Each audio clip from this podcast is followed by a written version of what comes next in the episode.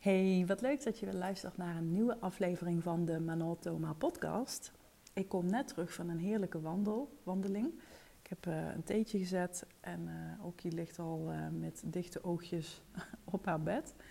Die is helemaal moe van het wandelen. En we hebben ook een flink stuk gelopen. Ik denk een kilometer of 8, zoiets. En ondertussen was ik ook aan het proberen een podcast op te nemen. Maar het is gewoon bijna niet meer te doen hier. Ik kom continu mensen tegen die dan ofwel een praatje willen maken. Of je komt hele groepen met fietsers tegen van excursies of wielrentripjes. En nou, dat is natuurlijk een herrie van je welst als dat voorbij komt. Dus ik dacht, ik geef het op. Geen podcast onder het wandelen dit keer. En daar baalde ik wel echt van. Want ik vind podcasten onder het wandelen een hele fijne manier voor mezelf. Ik merk dat er dan... Ja, dat het er gewoon wat makkelijker uitkomt. Maar misschien zit dat ook gewoon tussen mijn oren hoor. Maar voor mijn gevoel is dat zo. Maar goed, ik had wel een leuk onderwerp voor vandaag. En dat is hoe je een brutale belofte moet doen, waardoor je een business gaat krijgen die in high demand is. En met high demand bedoel ik dus iets heel anders dan wat je misschien nu continu hoort over high-end. High demand is voor mij echt een totaal ander iets. High demand gaat over iets in huis hebben, iets in je keukenkastjes hebben, iets in je rugzak hebben, wat jouw perfecte klant, wat jouw ideale klant, wat jouw topklanten alleen bij jou kunnen halen en krijgen en bij niemand anders. En dit gaat dus heel erg over een concurrentievoordeel creëren, maar daarmee ook een USB creëren. Daar heb je misschien wel eens van gehoord. Je hebt een USP, dat is een unique selling point. Dat zegt alles over jouw product, jouw dienst, jouw service.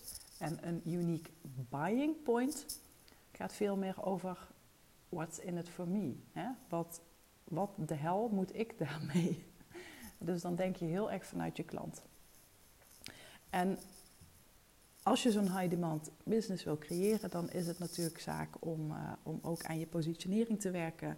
En je positionering is een heel groot speelveld met allerlei knoppen en allerlei schakelaars waar je aan kunt draaien of waar je op kunt klikken. Het is niet één ding waar je aan werkt. Het is een samenspel van meerdere onderdelen.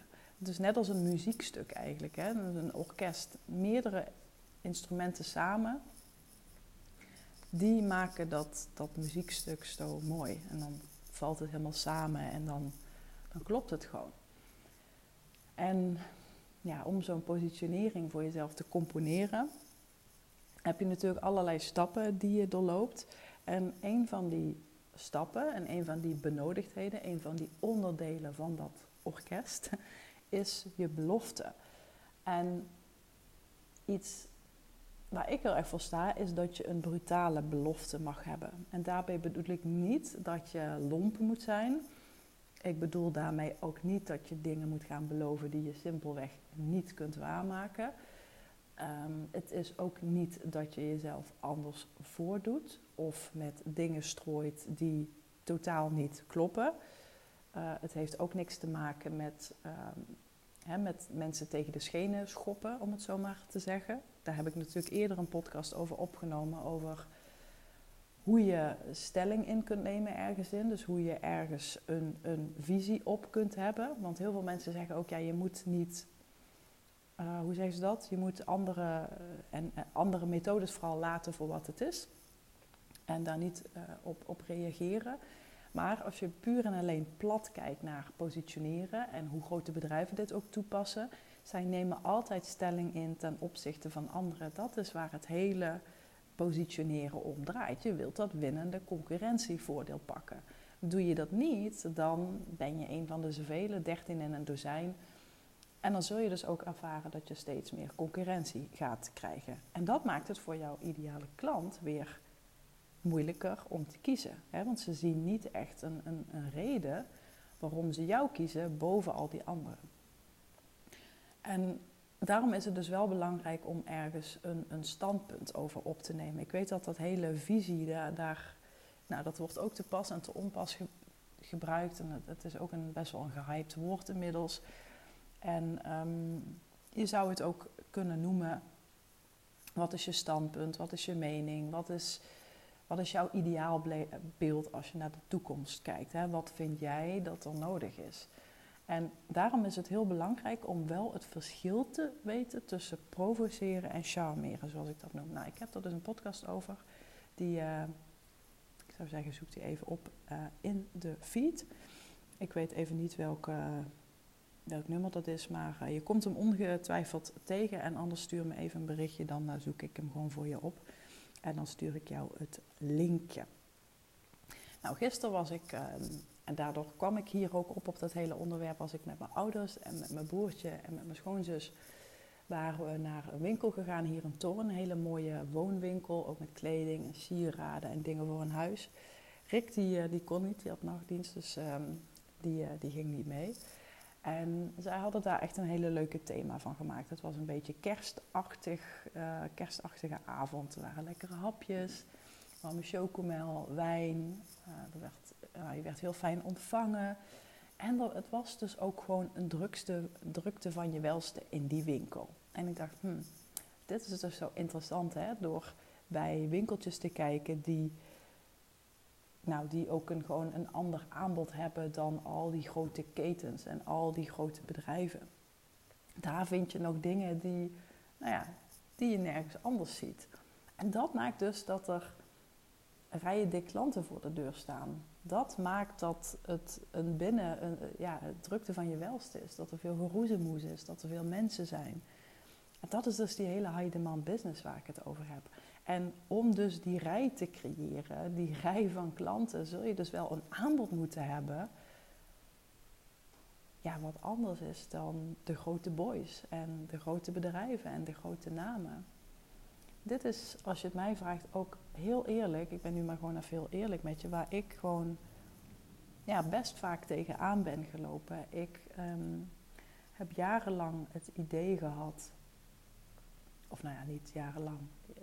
Jaren terug had ik dat gevoel dat ik gewoon minder goed was dan bepaalde namen. Terwijl ik gewoon wel heel vaak klanten ook weer kreeg die dan bij hen waren geweest. En die dan toch uiteindelijk bij mij terechtkwamen. En toch voelde ik, en dat had, zeg ik ook maar gewoon eerlijk, had heel erg met omzet te maken. Dat waren namen die natuurlijk heel veel omzet draaiden. Dat deelden ze ook. En ik voelde daardoor continu een soort druk en ook een soort onzekerheid. Dat ik wist dat ik goed was. Dat kreeg ik zo vaak terug dat die twijfel echt wel grotendeels verdwenen is. En toch had ik het gevoel dat ik niet meespeelde op hun niveau. En ik baalde daar ook heel erg van, omdat dat vaak... En dat zie je natuurlijk bij grote namen ook. Hè. Je ziet een Zara dat ook doen. Grote namen, grote bedrijven maken gewoon heel vaak gebruik van kleinere ontwerpers. Bijvoorbeeld Sarah heeft dat, als ik me niet vergis trouwens hoor. Die hebben wel vaker werk gebruikt van kleinere ontwerpers. En dat wordt gewoon bijna 1 op 1 gedupliceerd. En ze komen er gewoon mee weg, want het is een grote naam. Ze verdienen bakken met geld en ze kopen zo'n klein ontwerpseltje af. En klaar is Kees. En ik heb dit zelf ook gewoon meermaals ervaren dat mij zoiets is overkomen. En zonder dat ik daar nu nog vroeging over heb of wat dan ook. Ik merkte wel van, ik boks gewoon op tegen grote reuzen. Ik voelde me soms ook wel eens echt klein duimpje. En ik wist gewoon niet hoe ik het moest winnen. Want kijk, als je zoveel omzet draait, en dan heb ik het dus echt over miljoenen, dan daar kan ik gewoon niet tegenop. Nog niet. Daar werk ik aan. Nee, maar alle gekheid om een stokje. Maar daar kun je dan gewoon niet tegenop. Mensen die met dat soort budgetten werken, die kunnen mega veel advertenties inzetten. Die hebben een gigantisch bereik. Die hebben hun mensen, die hebben hun team. En die kunnen heel snel schakelen. En wie ben jij dan als kleintje ten opzichte van zo'n grote? Maar ik weet dat ik ertussen hoor. En ik heb daarin denk ik gewoon een ander geluid. een andere boodschap, een ander aanbod. En dat is dus ook exact waarom ik nu ook dat succes begin te ervaren. Ik heb een huis wat een winnend concurrentievoordeel creëert. Ook op al die grote namen. Ik heb iets in mijn winkel, net zoals de winkel waar we gisteravond waren, waar mensen dingetjes kunnen kopen wat ze gewoon nergens anders kunnen kopen. En dat, my friends, dat maakt de boel opeens heel anders. Dat zet de boel opeens in een stroomversnelling. Dus knoop die alsjeblieft in je oren. Ook als je misschien nu nog denkt, ja, maar ik heb dat niet. Of ik weet niet hoe. Of waarmee dan. Ik had het ook jarenlang niet. Ik heb daar ook gewoon ontzettend mee geworsteld. Het is ook niet per se iets wat je direct in 1 week bedenkt, hè. Daarom werk ik natuurlijk ook voor langere perioden met 1-op-1 klanten samen om dat te ontdekken. Kijk, als je het eenmaal weet, dan weet je het. Maar voordat je het weet, moet je eerst heel veel niet weten. En heel veel ontdekken wat niet werkt. En ja, wat ik hieruit in deze podcast vooral wilde toelichten is natuurlijk die brutale belofte waar ik het net over had. Waarmee je dus niet moet gaan provoceren, maar moet gaan charmeren. En waarbij je dus ook echt uitgaat van wie is de allerbeste klant en wie gaat er alles uithalen. Wie gaat er vol voor, hè? Whatever it takes. Op die klant wil je je richten. Heel veel mensen vragen ook aan mij van ja, kan ik zoiets wel maken? Kan ik zoiets wel beloven? Wat als mensen het niet waar kunnen maken? Of wat als het ze niet lukt? En wat ik dan ook altijd zeg is, ja, focus je op die klant waarvan je wel weet dat het lukt. Kijk, als je ik snap dit gevoel, hè, want ik deal hier zelf ook gewoon soms mee, dat nou ja, sommige klanten boeken veel meer successen dan anderen. Dat weet ik, dat is een gegeven. Ik schaam me daar ook niet voor. Ik weet ook dat het bij heel veel anderen gebeurt. Alleen, ja, daar hoor je misschien gewoon wat minder over. Maar stel je nu even voor dat je naar een sportschool gaat. En daar heb je allerlei apparaten om je armen te trainen, om je benen te trainen, je billen. Nou, er staat gewoon een scala aan materiaal. Er loopt begeleiding rond. Je kunt na afloop een gezonde shake pakken. Je kunt nog even lekker de sauna in. Dus alles om ervoor te zorgen dat je je fit voelt. En of dat nu gaat om afvallen, spieropbouw, energiemanagement, omgaan met overspanning bijvoorbeeld. Hè. Dat maakt even niet uit. Het resultaat waar dus de sportschool om draait is een fit gevoel. Laten we het even helemaal plat slaan. Hè. Jou fit laten voelen. En alle mensen die daarvan lid zijn, daar heb je meerdere gradaties in. Je hebt mensen die een toegangsbewijs of een ticket of een membership heet het, kopen en die gewoon helemaal nooit komen opdagen. Dus die hebben zo'n pasje in hun portemonnee of zo'n keycord. Maar die gaan nooit naar binnen. Die zitten liever gewoon 's avonds op de bank en die hebben allerlei excuses. Ja, geen tijd en mijn hamster is ontsnapt. En dus er zal altijd wel iets zijn waardoor ze de pijn waar ze in zitten, even heel plat, hè, het ongemak waar ze in zitten, toch verkiezen boven het verlangen wat ze hebben. En dat betekent dus dat ongemak en dat waar ze in zitten, die identiteit waar ze in zitten, dat die gewoon een sterkere stem heeft dan de stem die er iets aan wil doen. En geen oordeel hierover, dit is gewoon wat het is. Maar je hebt natuurlijk ook mensen die nou, misschien wel 2 keer in de week komen sporten, maar die zitten ondertussen heel veel te kletsen terwijl ze bezig zijn. En als ze 's avonds thuiskomen of als ze 's middags thuiskomen, dan gaat er een half blok chocola in. En eten ze heel ongezond. En die zeggen dan ook, ja, het werkt voor mij niet. Net als die eerste groep die op de bank zit. En dan heb je misschien nog de mensen die zeggen, nou, ik ga wel heel vaak, maar ik ben niet echt heel goed bezig met mijn voeding daarnaast of zo. Of ik volg de schema's niet op die ik moet doen van mijn arts. Dus Nou, dit laatste voorbeeld sluit misschien helemaal niet mooi aan, maar om je even aan te geven, er zijn heel veel type mensen in zo'n sportschool die het allemaal in principe hetzelfde doel hebben, die allemaal toegang hebben tot dezelfde apparaten, tot de sportinstructeurs die erbij lopen en de supplementen die je kunt kopen. En toch heb je heel veel verschillende klantsegmenten in die sportschool die toch allemaal verschillende resultaten halen. He, de een haalt een klein beetje resultaat, de ander helemaal niet, want die komt niet opdagen. De ander doet wel de oefeningen en maakt gebruik van de apparaten, maar gaat vervolgens naar huis en doet daar slechte voeding tot zich nemen. En je hebt natuurlijk wel de mensen die gewoon een paar keer in de week sporten, heel veel water drinken overdag, die ook wel een beetje genieten van het goede leven, maar die gewoon wel voor 80% of 90% doen wat nodig is om dat fitte gevoel te bereiken.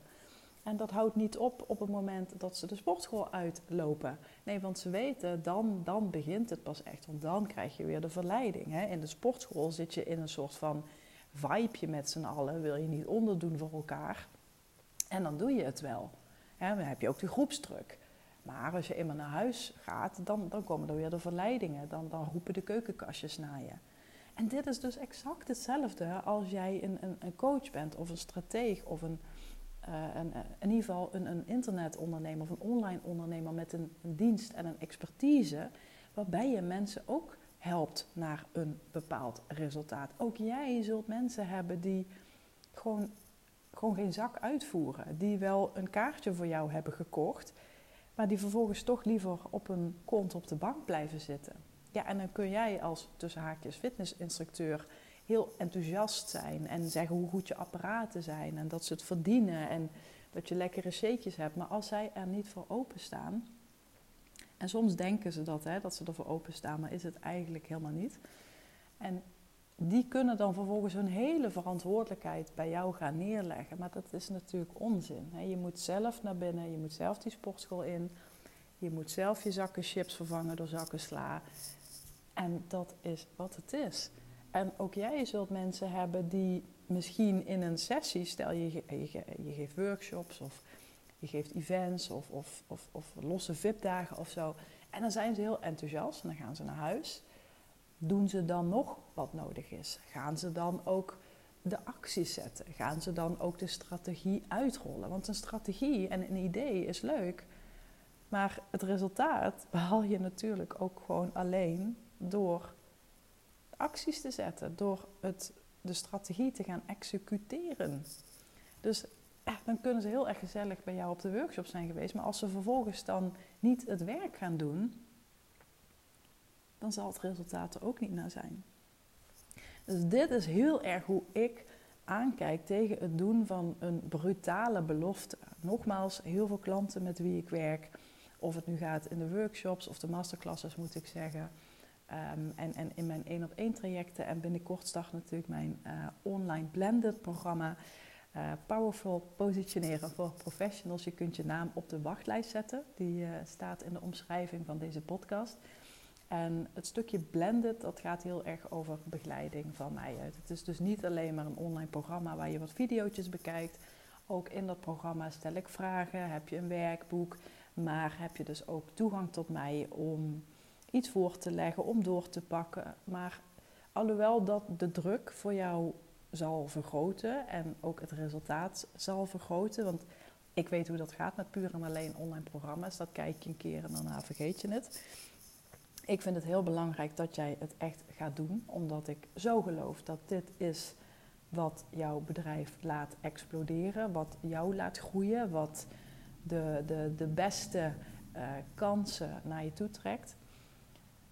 Natuurlijk vergroot ik dat door mezelf daar als leraar zeg maar, in die online cursus te zetten, maar uiteindelijk moet jij het wel gaan doen. En ik zal je dus ook nooit zeggen, ja, het ligt allemaal in mij. Nee, het ligt bij jou. Ik help je. Ik heb de fitnessapparaten, de oefeningen, de diëten, de eiwitshakes. Maar jij moet het doen. Jij moet op die apparaten gaan rammen. Jij moet je keukenkastjes opschonen. Jij moet in beweging blijven, ook als ik er niet bij ben. Dit is dus echt heel erg hoe je ook voor jou en je bedrijf en dus jouw klanten mag nadenken over hoe kun je jouw belofte, jouw, nou, ik noem het brutale belofte, Omdat het gewoon lekker klinkt. Maar hoe mag je de belofte die jij maakt voor jouw klanten, hoe zou je die bij de hand kunnen maken? Hoe zou je die wat opvallender kunnen maken? Hoe zou je die kunnen omschrijven dat mensen eigenlijk wel gek zijn om nee te zeggen? En dit voelt misschien wat ongemakkelijk voor je, maar denk dus heel erg na over dat scenario wat ik net heb geschetst van die sportschool. Weet dus dat er altijd klanten zullen zijn die, ook al help je ze nog zo goed, ook al ben je er voor ze, ze doen gewoon niet het werk. En er zijn ook altijd klanten die staan te trappelen om met je te werken, die eager zijn, die wel doen wat nodig is. En daar wil je dus op focussen. En dat houdt dus ook in dat je zult moeten accepteren dat je nooit voor 100% iedereen tot een succes kunt behalen. Want als dat zo zou zijn, dan waren er ook niet zoveel sportscholen, waren er ook niet zoveel diëtisten en hadden er ook nog steeds niet zoveel mensen overgewicht. En daar kun je wat van vinden dat ik dit zeg. Ik ben zelf ook met mijn gewicht bezig. Daar heb ik volgens mij al eens eerder wat over laten vallen in de podcast. Dat begint nu eindelijk goed te gaan. Ik doe er heel veel voor. In mijn geval heeft het ook heel erg te maken met de medicatie. Maar goed, doet er verder ook niet toe. Maar dit is gewoon een heel groot probleem. En dit speelt. En dit speelt qua gezondheid en voeding en qua fitheid. Maar dit speelt natuurlijk ook gewoon heel erg in business gerelateerde onderwerpen. En om zo'n... Ik neem even een slokje thee trouwens hoor. Zo'n belofte, als die goed is, dan zal die ook die high demand business voor je creëren. Dan zul je gaan merken dat er mensen zich in rijen gaan oplijnen voor jouw digitale deur of voor jouw fysieke deur als je die hebt. Dus durf eens heel kritisch naar die boodschap van jezelf te kijken. Hoe zou je hem wat rebelser kunnen maken? Hoe zou je hem wat brutaler kunnen maken, wat opvallender? En zeker als je kijkt op bepaalde, ja, vooral op Instagram, is natuurlijk heel veel van hetzelfde. En ja, hoe makkelijk is het eigenlijk door iets te posten of iets te omschrijven of iets te delen wat anderen gewoon niet zeggen, wat anderen niet delen? Dus ga eens nadenken over wat zou jij kunnen doen, wat zou je kunnen delen, wat zou je kunnen zeggen, waardoor mensen happen. Waardoor ze denken, holy shit, dat is interessant. Zij heeft een winkel met producten en spullen die ik niet bij al die grote gasten kan krijgen. Wat ik niet bij al die standaard bedrijven krijg. Daar zit je winst. En dat begint dus ook heel erg natuurlijk naar te kijken van, hoe richt je je sportschool in? Welke producten heb je? Maar vervolgens, welk resultaat beloof jij? Wat wordt jouw belofte? Wat wordt jouw belofte? En durft die dus ook wat te versterken? Durft die te vergroten? Durft die spannender te maken? Durft die te extremiseren en te dramatiseren? Maar wees natuurlijk wel altijd echt en oprecht. Ga geen beloftes maken die je simpelweg niet kunt waarnemen. Maar ga uit van je allerbeste klant en van je allerbeste aanbod. En focus je daarop. Nou, mocht je hier vragen over hebben, laat het me weten. Heel erg leuk als je mij een berichtje stuurt. Ik kijk heel graag even mee naar je belofte. Dus voel je welkom om die met mij te delen op Instagram of LinkedIn. En wens ik je een fijne dag. En tot de volgende. Bye bye.